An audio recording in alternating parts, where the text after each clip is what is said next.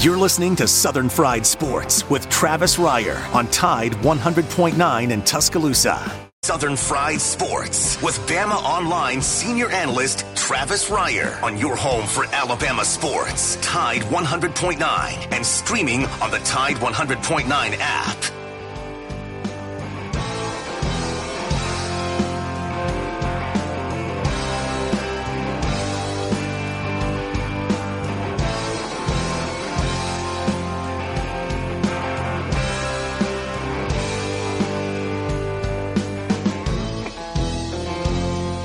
Make it through this year, I think I'm gonna put this bottle down. I guess as time goes on, I'll grow to miss it less than I will now. And I think I'm gonna tell her that I'm gonna go away for a while, till I can get this demon out.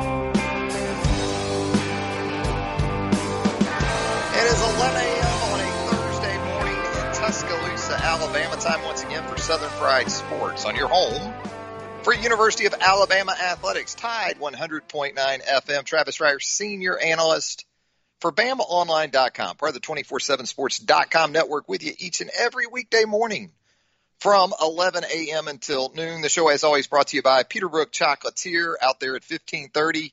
McFarland Boulevard North in the Indian Hills section of Tuscaloosa. If ever in our lives we have needed the pick-me-up, that outstanding chocolate, those outstanding treats at Peterbrook Chocolatier can provide to us. It's now, right? 2020 should be the year of chocolate, if nothing else. And you got graduation coming up this weekend, I believe. For some young folks that are moving on to the next stages of their lives, and you can treat them at Peterbrook Chocolatier as well. Joined on the program by executive producer Joe Gaither, who together we combined to form the 60-minute bid of Sports Talk Radio. Joe Gaither, how you doing on this Friday Eve? I'm enjoying the fact that it is Friday Eve and kind of daydreaming about lunch. And we like to talk about lunch and food. You know, you'd probably like the setting right now at Casa de Rire, because first thing this morning, before any of the other occupants of the abode arose, I had a Boston butt going on that smoker at about 6:45 this morning. She went on. There's nothing like that smell. Ugh, gosh, there's nothing like that smell. After it gets going. Yes, your big Boston. I mean, who isn't a fan of Boston butt? Pulled pork, right? So it obviously won't be ready for lunch, but later this evening, you know, we'll look to get into that, make some sandwiches, just some simple sandwiches, you know. All you need is a couple of dill pickle chips and the pork and your favorite sauce. And I like just the regular store brand white buns. You know, I don't need the sesame seeds all on them. I don't need the 7-grain bun, you know, enriched with almond flour. I don't need any of that. Just the store brand bun, just plain. Put that pulled pork on there. Get a couple of those burnt ends, you know, a little crunch, a little texture in there. Your favorite sauce, maybe a couple of ice cold. Those dill pickle chips on any sandwich, it's a requisite. They have to be ice cold. You put those on there and away you go. You don't even need anything else. I mean, if you like chips or stuff like that, slaw, that's fine. That's all you really need. That's what we're going to do. Had some sushi last night, Joe, so I saw our friends, our sushi friends. Everybody doing well. Everybody seemed to be doing okay. You know, they've come up with that new roll up there. It's called the Krabby Travy, they call it. And it's a custom roll. It's the soft shell crab with some cream cheese, bacon, because you always think about bacon when you think sushi, right? And then some of that a little cucumber, and then some of that crab salad on top, Joe. The Krabby Travy with the soft shell crab. Sounds like they got you hooked up right there. Yeah, well, you know Brandon, man. He can make anything happen. You know, he could put a steel belt radial into sushi form, and you'd go, man, this is just the best steel belt radial I've ever tasted in my life. That's Brandon, our good friend. We got a lot of college football talk, as you might imagine, on today's program. We'll talk some Major League Baseball as well. Where are we at with the phone lines? We still on the alternate phone line, Joe Gaither? We are still on the alternate phone line, probably the last day of that.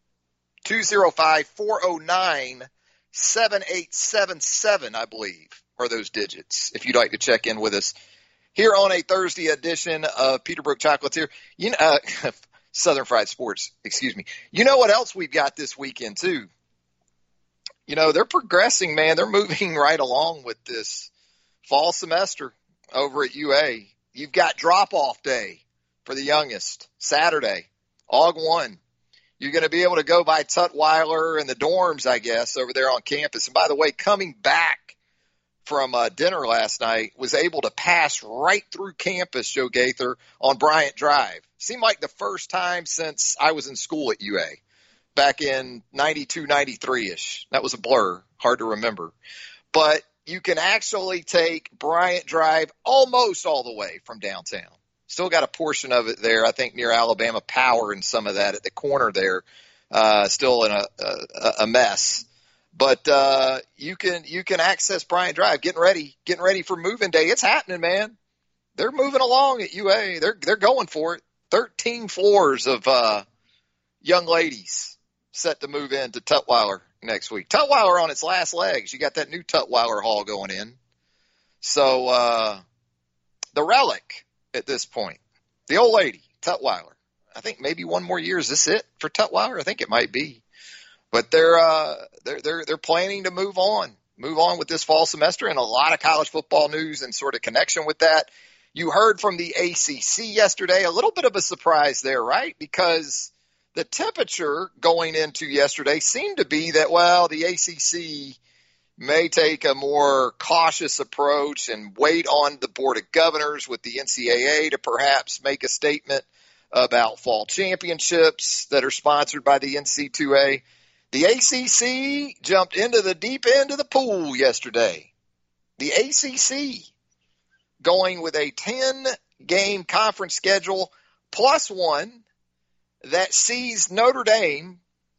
Notre Dame has agreed to move up from one-night stand for the ACC. Notre Dame said, look, you've been good to us. You know, we've had some fun. I'm going to take you to the Wisconsin Dells for the long weekend. That's what we essentially saw with Notre Dame and the ACC yesterday. And look, I get it. It's smart by the ACC, right?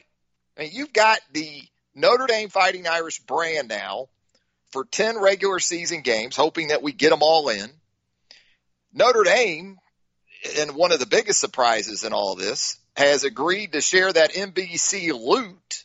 I don't know if many people expected that, or at least certainly not as quickly as it seemed. And understanding a lot of these discussions, I'm sure, were taking place for a couple of weeks now. But NBC, Notre Dame coming off some of that NBC money, you know, and willing to share in that with the ACC. So I think it's a great move for the ACC. Absolutely. You know, that's the bird in the hand deal. Yes, if you're the ACC, you have to consider in doing this going 10 regular season conference games with a plus one. If the SEC goes 10 conference games with no plus one, well, then you're looking at obviously a number of games, specifically rivalry matchups between ACC and SEC programs going by the boards. But, man, how about that narrative yesterday after all this that, wow, the ACC really pulled one on the SEC, really got over on the mighty SEC with this 10 conference games plus one, forcing the hand, we were told, in some corners, of the SEC to potentially follow suit and keep a plus one in addition to an all-conference 10-game schedule. And, look, the SEC may still keep a plus one. You know, apparently there are multiple options still on the table. Maybe we're going to hear something about that as early as today from the SEC. Could be an eight conference games and a plus one. Could be a 9 conference games and a plus one. Could just be 10 conference games. So we're still waiting for some clarity, some certainty on that front. But if it is that the SEC goes to 10 conference games and no plus one, spare me the talk of the ACC getting over on the SEC. Let me ask you this question. If you want to talk about ACC non-conference opponents for the 2020 season that aren't named Notre Dame, which is kind of a, again, you know, a sidecar. The ACC is Indy's sidecar. Other than Notre Dame and a matchup that the ACC has scheduled with an SEC opponent, who else can you name in terms of ACC non-conference opponents for the upcoming season? Can you name one? Can you name the Citadel for Clemson? And who else? If it's not an SEC team and it's not Notre Dame, who is the ACC playing in the non-conference? I can tell you a bunch for the SEC. The SEC was scheduled to have Alabama, Southern California. Will Pitt and West Virginia play again? But that rivalry is done for them. I mean, the backyard brawl, but I guess, I don't know. You just told me one. If they are playing, you pretty sure that rivalry's been suspended. Yeah, I mean, they haven't played in forever. I don't know if they're getting that going again now or not. But and then the ACC put stipulations on it. Well, and the plus one has to be played in the home state of the member school. So it wasn't like, hey, we're going to play 10 conference games and our non-con will be against anybody anywhere. No stipulations. There were still some stipulations put on that. So, yeah, I mean, the SEC isn't – its relevance isn't dependent upon matchups with the ACC, because you did have Alabama, Southern California. You did have Texas, LSU. You still have Texas, LSU. We'll see. You got Tennessee, Oklahoma. You got Arkansas scheduled to go to Notre Dame. That's not happening now, in all likelihood. I guess Notre Dame could keep that as its non-conference if the SEC allows for a plus one. But you know, again, the relevance of the SEC isn't in question here after what happened yesterday, because the SEC's got inventory within its own warehouse. You know, you can't play Florida State this year.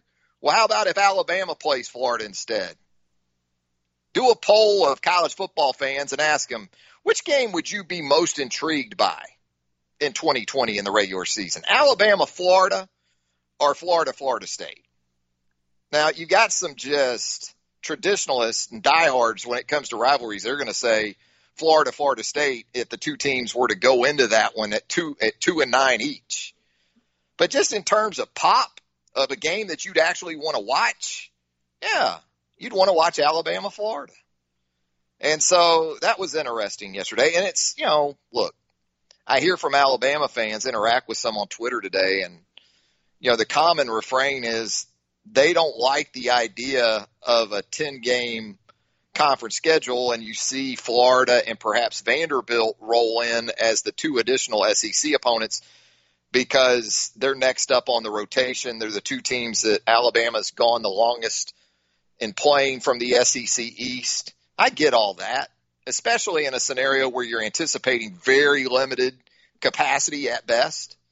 But you know who probably wouldn't mind playing Florida in front of 10,000 fans at the Swamp, Joe Gaither? Who do you think that would be from the Alabama perspective? I don't know. Nick Saban. You think Nick Saban would be upset about going to Florida? Oh, not at all. The Gators in front of 10,000 fans instead of waiting and going next year when in all likelihood, or at least we hope, we're back to a semblance of normalcy in terms of occupancy. Yeah, a lot of things to consider in these scenarios. Again, though, we don't know for sure exactly what the SEC is going to do. But it did kind of stir up talking season yesterday with that, didn't it? Kind of had forgotten about talking season, as Steve Spurrier used to refer to it as. Remember the ramp up to fall camp, another season? It was kind of that gap between July 1st and August 1st, which you had SEC media days right kind of in the middle of that July. And so you'd get the talking season going. We haven't had it, so it was actually refreshing in some ways yesterday to get into a little bit of that as well. Hey, the Big Ten, according to the Chicago Tribune, by the way, this morning, is apparently getting close to announcing kind of its scheduling format for the upcoming season. The Big Ten, of course, the Pac-12, they had already announced weeks ago that they plan to go conference only. Interesting stuff from the Chicago Tribune this morning, though, in that the starting dates for all these different leagues, right? September 5th is now being talked about as the opening weekend for the Big Ten. We've seen the Big 12 talk about week 0, August 29th. We're still trying to see what's going to happen with the SEC. The ACC says September 12th, so we're kind of all over the place right now with a starting weekend. But the Big Ten apparently is going to stick with divisions. The ACC told us yesterday they're just going to go everybody in, including Notre Dame, which can vie for that conference championship in 2020. But the Big Ten apparently is going to stick with the divisions, but is thinking along the lines of playing the divisional games up front in the case that you have some issues later where you have to maybe cut some games, move some games around, and then perhaps have this hope that down the road you can maybe, I guess, play a conference championship game so you get the divisional games in up front. So there's a real chance you're going to see Ohio State and Michigan in games like that, maybe more so in September into early October than you're going to see on Thanksgiving weekend. Hey, we're going to step aside for our first break. We've got a lot of stuff to get into as we move throughout the program. Chris Hummer is going to join us coming up next, though. We'll get into some more college football talk with Chris Hummer. We've got a lot of golf involving UA current players and alums as well, because you have restarts on some tours as well. The LPGA getting it going once again this weekend. The PGA Tour has 2 events. Of course, up in Memphis, the WGC, FedEx, St. Jude Invitational. Justin Thomas, Michael Thompson in that field. Out in the Lake Tahoe area at the secondary event on the PGA Tour this weekend, you got 4 former Alabama players. And then again, the LPGA with 3 former Mick Potter players up in Toledo, Ohio. You even got one of the most prestigious men's amateur events going on right now up in Carmel, Indiana at Crooked Stick, where Wilson Furr is in the mix to make the final 16 at that prestigious Western Amateur Championship. He finishes top 16 out of the 44 left after yesterday's cut. If he finishes the 36 holes today, top 16, Wilson Furr will move on to match play, which will get underway up there in Indiana on Friday. So we're going to step aside to a break and we come back. Chris Hummer, 247sports.com. Chris has helped put out that college football's top 50 players, which the Crimson Tide of Alabama, very strong presence on that list, as you might expect. We'll ask Chris about that and a whole lot more when Southern Fried Sports, presented by Peterbrook Chocolatier, returns on Tide 100.9 FM right after this. The sky will stay mostly cloudy this afternoon and tonight. Occasional showers likely, maybe a thunderstorm in spots. The high today 85, tonight's low 72. Tomorrow, occasionally cloudy with scattered to numerous showers and thunderstorms. The high at 89. I'm James Spann on the ABC 3340 Weather Center on Tide 100.9. Tide 100.9. For more coverage of Alabama football, visit us at Tide100.9.com or download the free Tide 100.9 app. The Crimson Tide will not be denied.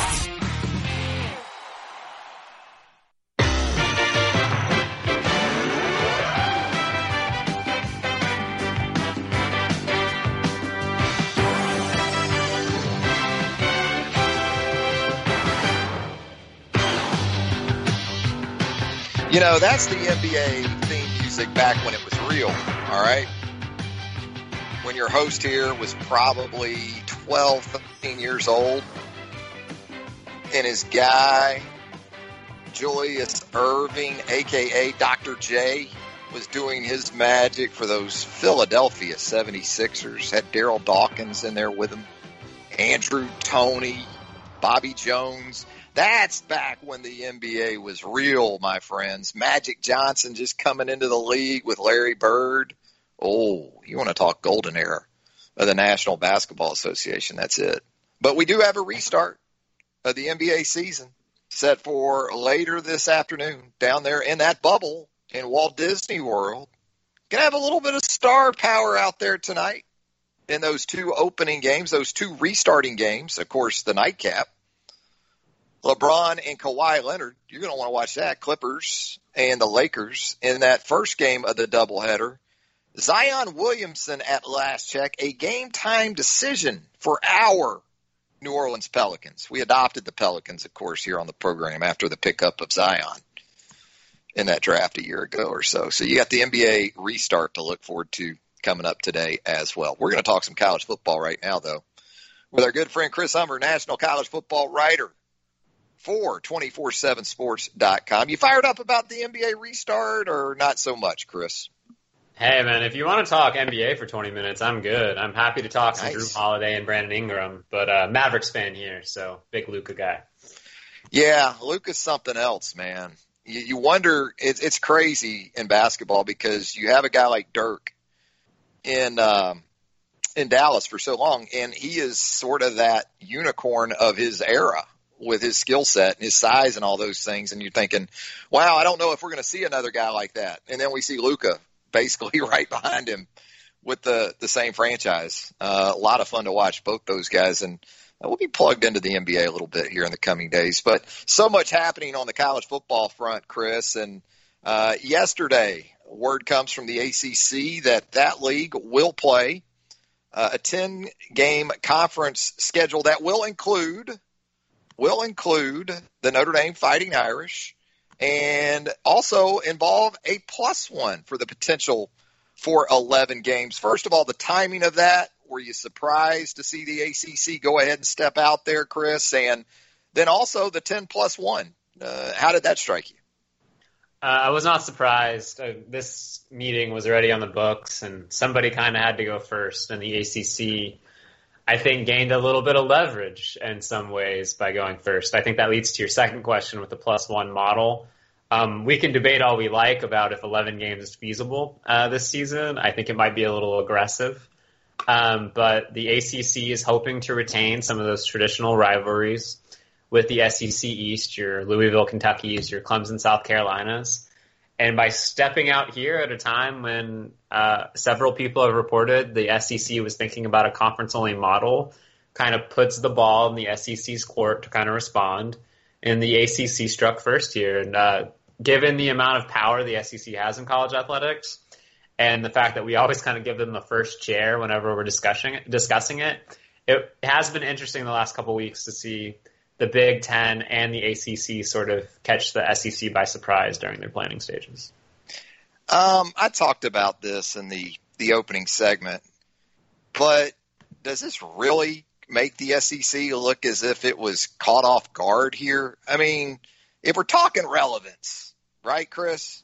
I mean, it starts with the SEC, and then it goes from there.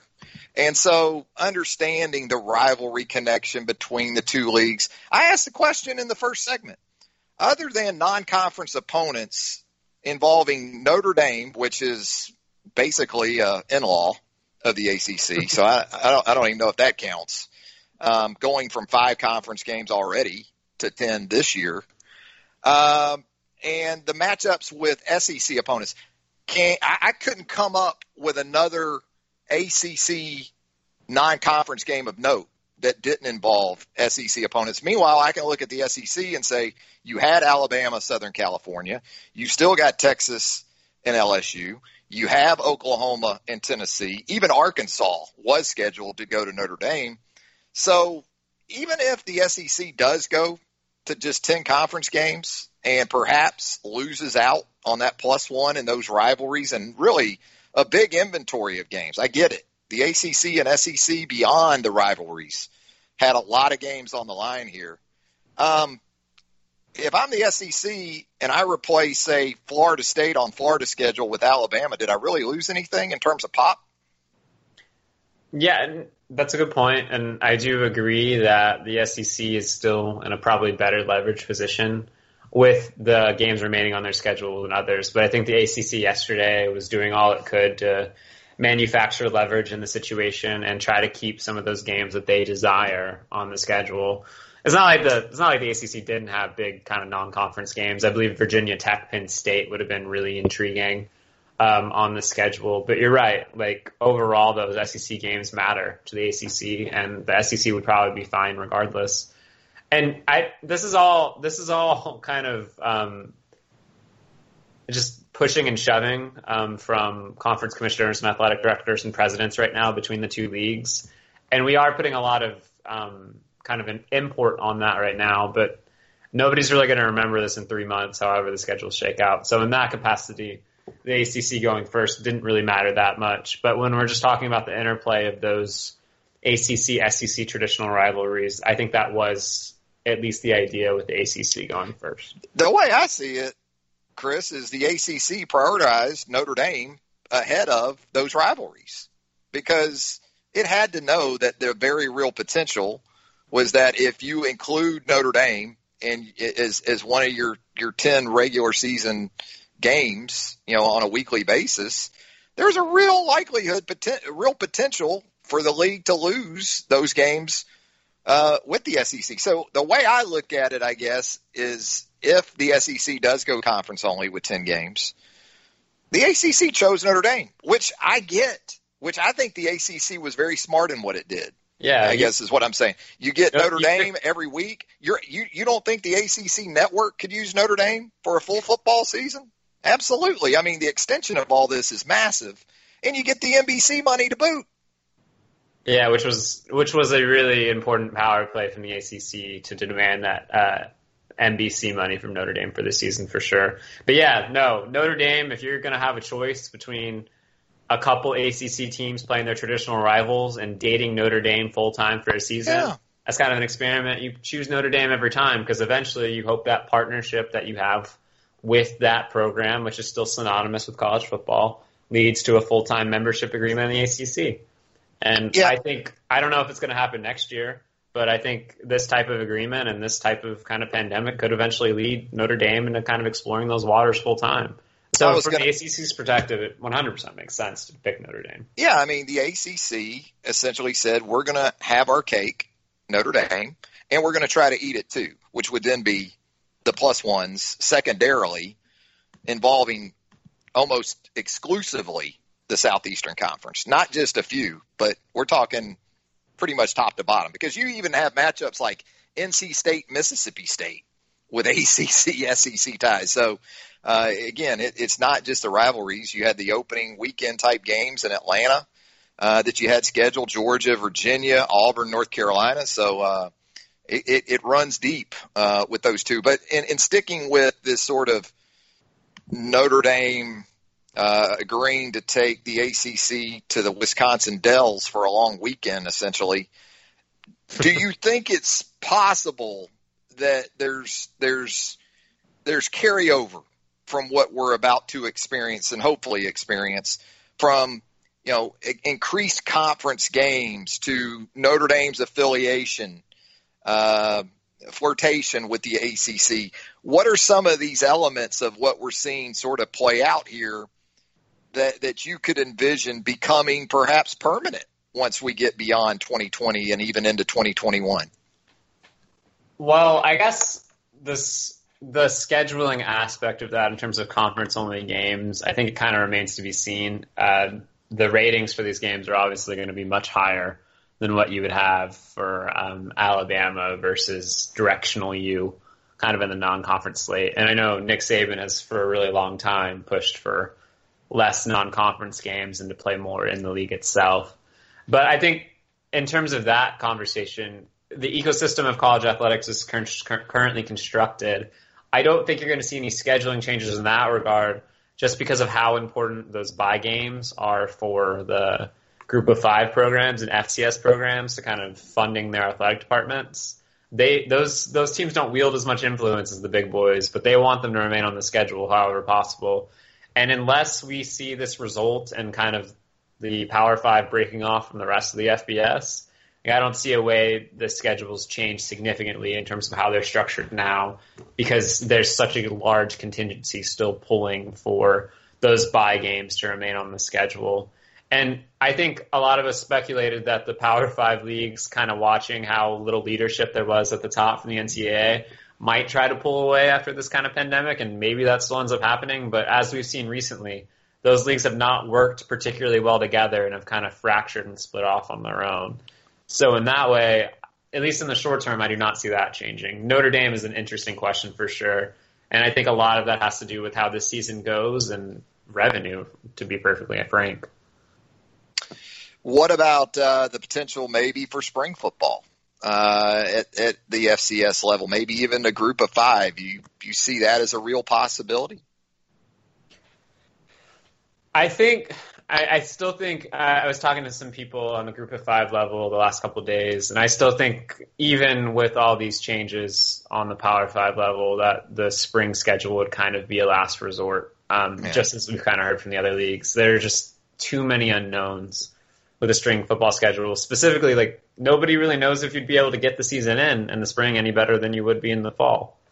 There's hope that we're going to have a vaccine by early next year, but there's no telling how widely available it's going to be. There's no telling how effective it's going to be or any of those ideas, let alone if we'll have it. So I think the idea for the group of five leagues, or if they play the season, is to kind of still get it in the fall when they can. But obviously these things change frequently. I personally can't see a scenario where the group of five would agree to play in this spring full time, because you're just eliminating the possibility of any players with real legitimate NFL hopes from kind of taking a chance on your level of football. And you put yourself at an even larger disadvantage moving forward, especially if you're a program like UCF or Boise State or Houston with aspirations of eventually joining the Power Five. I can't see that happening. And you're leaving the big money. You're disassociating with the Power Fives pretty much. Even though you don't have a consistent tie-in to those programs, you get enough from them as group of fives that, as we talked about, it goes a long way in funding not only your program, but a good bit of your athletic department as well. Tuesday, Chris, was an opt-out Tuesday in the NFL. Boy, that was a slew of news on Tuesday, with a lot of Patriots primarily. Dante Hightower among them, opting to sit out the 2020 season. That seems to have settled down just a little bit. But we've seen a couple on the college level too. Rayvon Bonner, the running back at Illinois, initially kind of started that trend a little bit. I wouldn't say it's a trend yet. Caleb Farley, though, the outstanding corner from Virginia Tech, projected as a first-round pick in the 2020 NFL draft. We hear from him yesterday that he will opt out of the upcoming season. And with that, you automatically hear, well, these are the first of a couple of many. Is that the sort of sense you're picking up, that we might need to brace ourselves a little bit here in the run-up to the season and expect some more news from the likes of Farley and Bonner? I mean, I certainly think we're going to see some players opt to sit out. I've talked to several college football players the last couple of weeks, and there's a general sense of uncertainty right now and just kind of an unease with how everything's working. I mean, college football players already are pretty disenfranchised in terms of the decision-making process on the kind of collegiate level. And I think people probably think they should be in a lot of cases, but we have to remember, I know these guys get a full ride, and that's a very valuable thing. I'm not dismissing that, but kind of during the middle of a pandemic, when you're talking about one element of the student body, football players remaining on campus while everybody else is learning from home just so they could play football for something that they're not going to make money for, I think you really start to raise questions about the system itself. And for guys that might have health risks, for guys that might have NFL futures and don't see their team competing this year for a national championship, I could certainly see more players kind of moving this direction. And a couple of weeks ago for a story, I spoke to a lot of the kind of people close to elite 2021 NFL draft prospects. That story was talking about a potential of a spring football season, and very few of the people I spoke to said there was any chance their son or kind of the person they work with would play in the spring. But if the uncertainty kind of pushes forward, and maybe kind of midseason, if their team's completely out of it or they get injured, I would not be shocked to see big names exit the sport either. I'm rambling a little bit. I think the elite players probably have a better chance of sticking around if they're for contending programs. Like maybe you might see one or two players that are Clemson and Alabama and Ohio State sit out, but for the most part, those guys still have a chance to win a national championship. And whatever we talk about with money, like these players still care to play football. They're not quitters.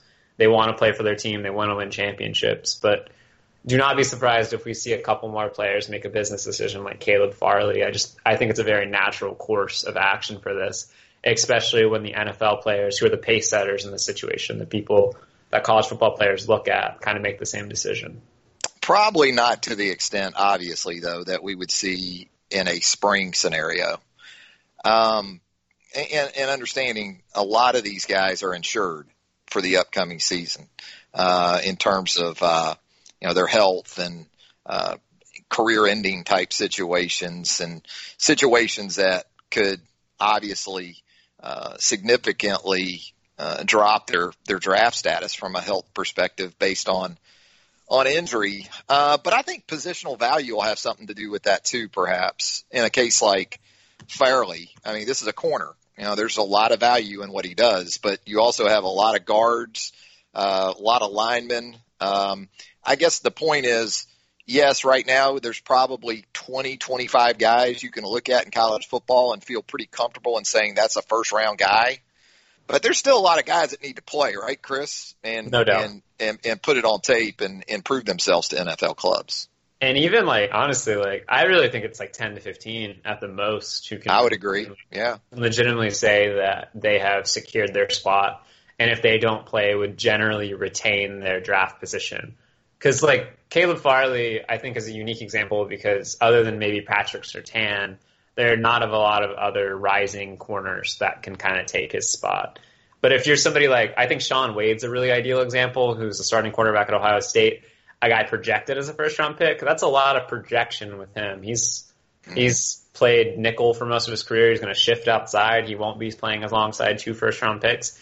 In my opinion, he needs to play to kind of maintain his spot or kind of raise his stock in that way. So it's going to be a pretty unique discussion for everybody involved because everybody's situation is different.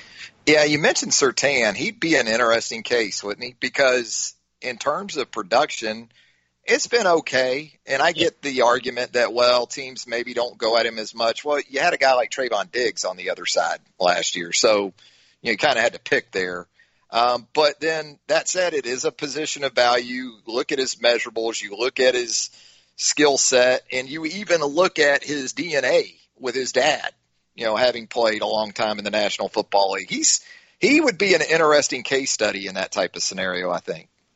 Yeah, no doubt. And I think Patrick, if he decided to leave, would probably still be a first-round pick. I know the production hasn't been perfect, but he's been very good in a lot of cases. Yeah. He has every measurable possible for the position.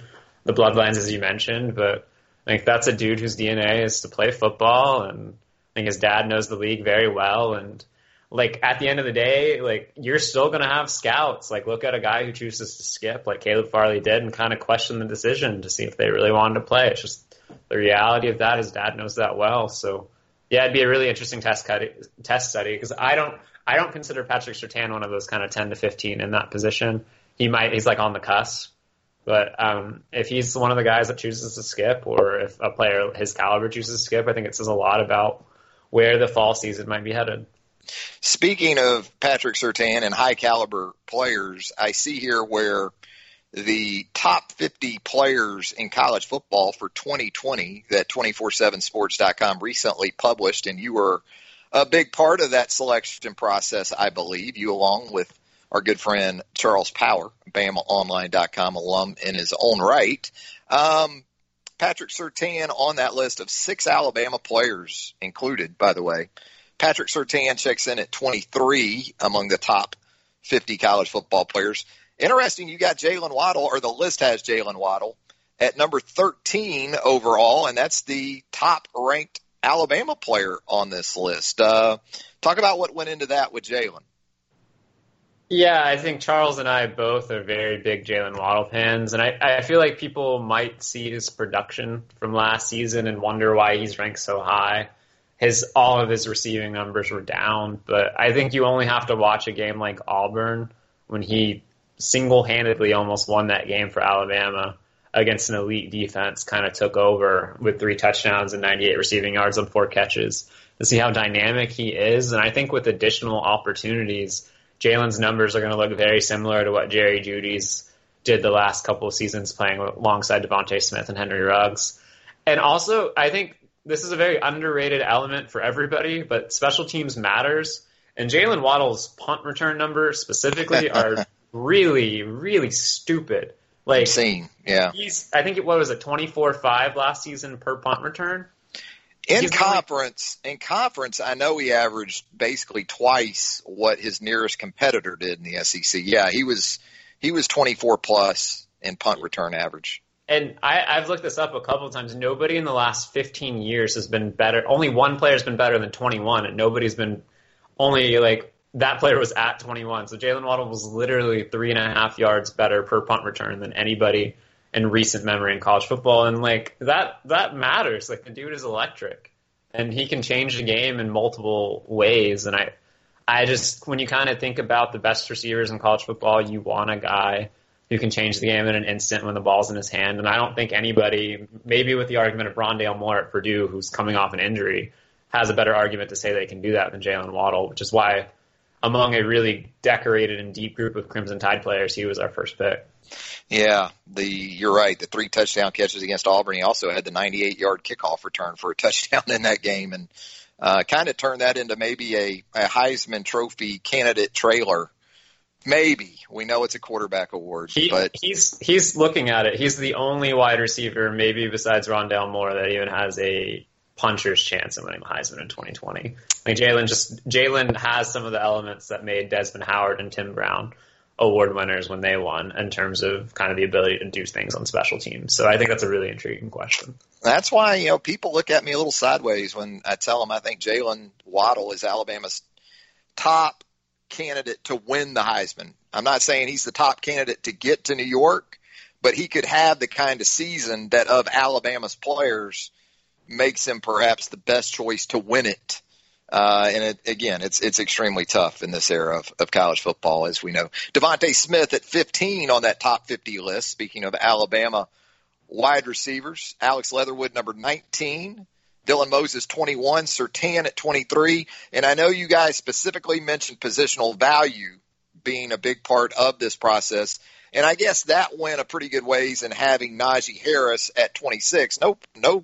No shame in being 26 out of the top 50 players in college football, don't get me wrong. But among Alabama players, he's the 6th and final guy on this list. Is that what you have to consider a good bit, I guess, Chris, when you do these type of lists? Yeah, we had to. It's really tough to break ties sometimes, and I realize it seems a little counterintuitive to have a guy like Moses who plays middle linebacker at 20. But I could argue defensively for Alabama, Moses' contributions matter considerably more than what a running back in any system does, as important as Najee was at times for Alabama, especially after Tua got hurt. At the end of the day, it came down to positional distinction for Najee coming in at 26.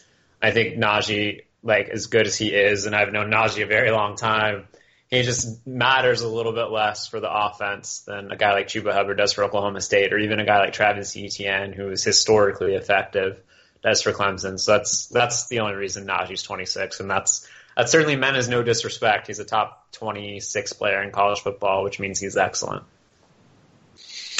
Well, it's a lot of fun, as always, Chris, to catch up with you here on the program. We certainly appreciate you taking the extended time to join us. We've held you long enough. Thanks a lot, Chris. Yeah, for sure. Anytime. There he goes. Chris Hummer, national college football writer for us at 247sports.com. Going to take a break. When we come back, more of a Thursday edition of Southern Fried Sports right here on Tide 100.9 FM right after this. The sky will stay mostly cloudy this afternoon and tonight. Occasional showers likely, maybe a thunderstorm in spots. The high today 85, tonight's low 72. Tomorrow, occasionally cloudy with scattered to numerous showers and thunderstorms. The high at 89. I'm James Spann on the ABC 3340 Weather Center on Tide 100.9. The flagship station for Alabama Crimson Tide football. Alabama touchdown. Only on Tide 100.9 and streaming on the Tide 100.9 app.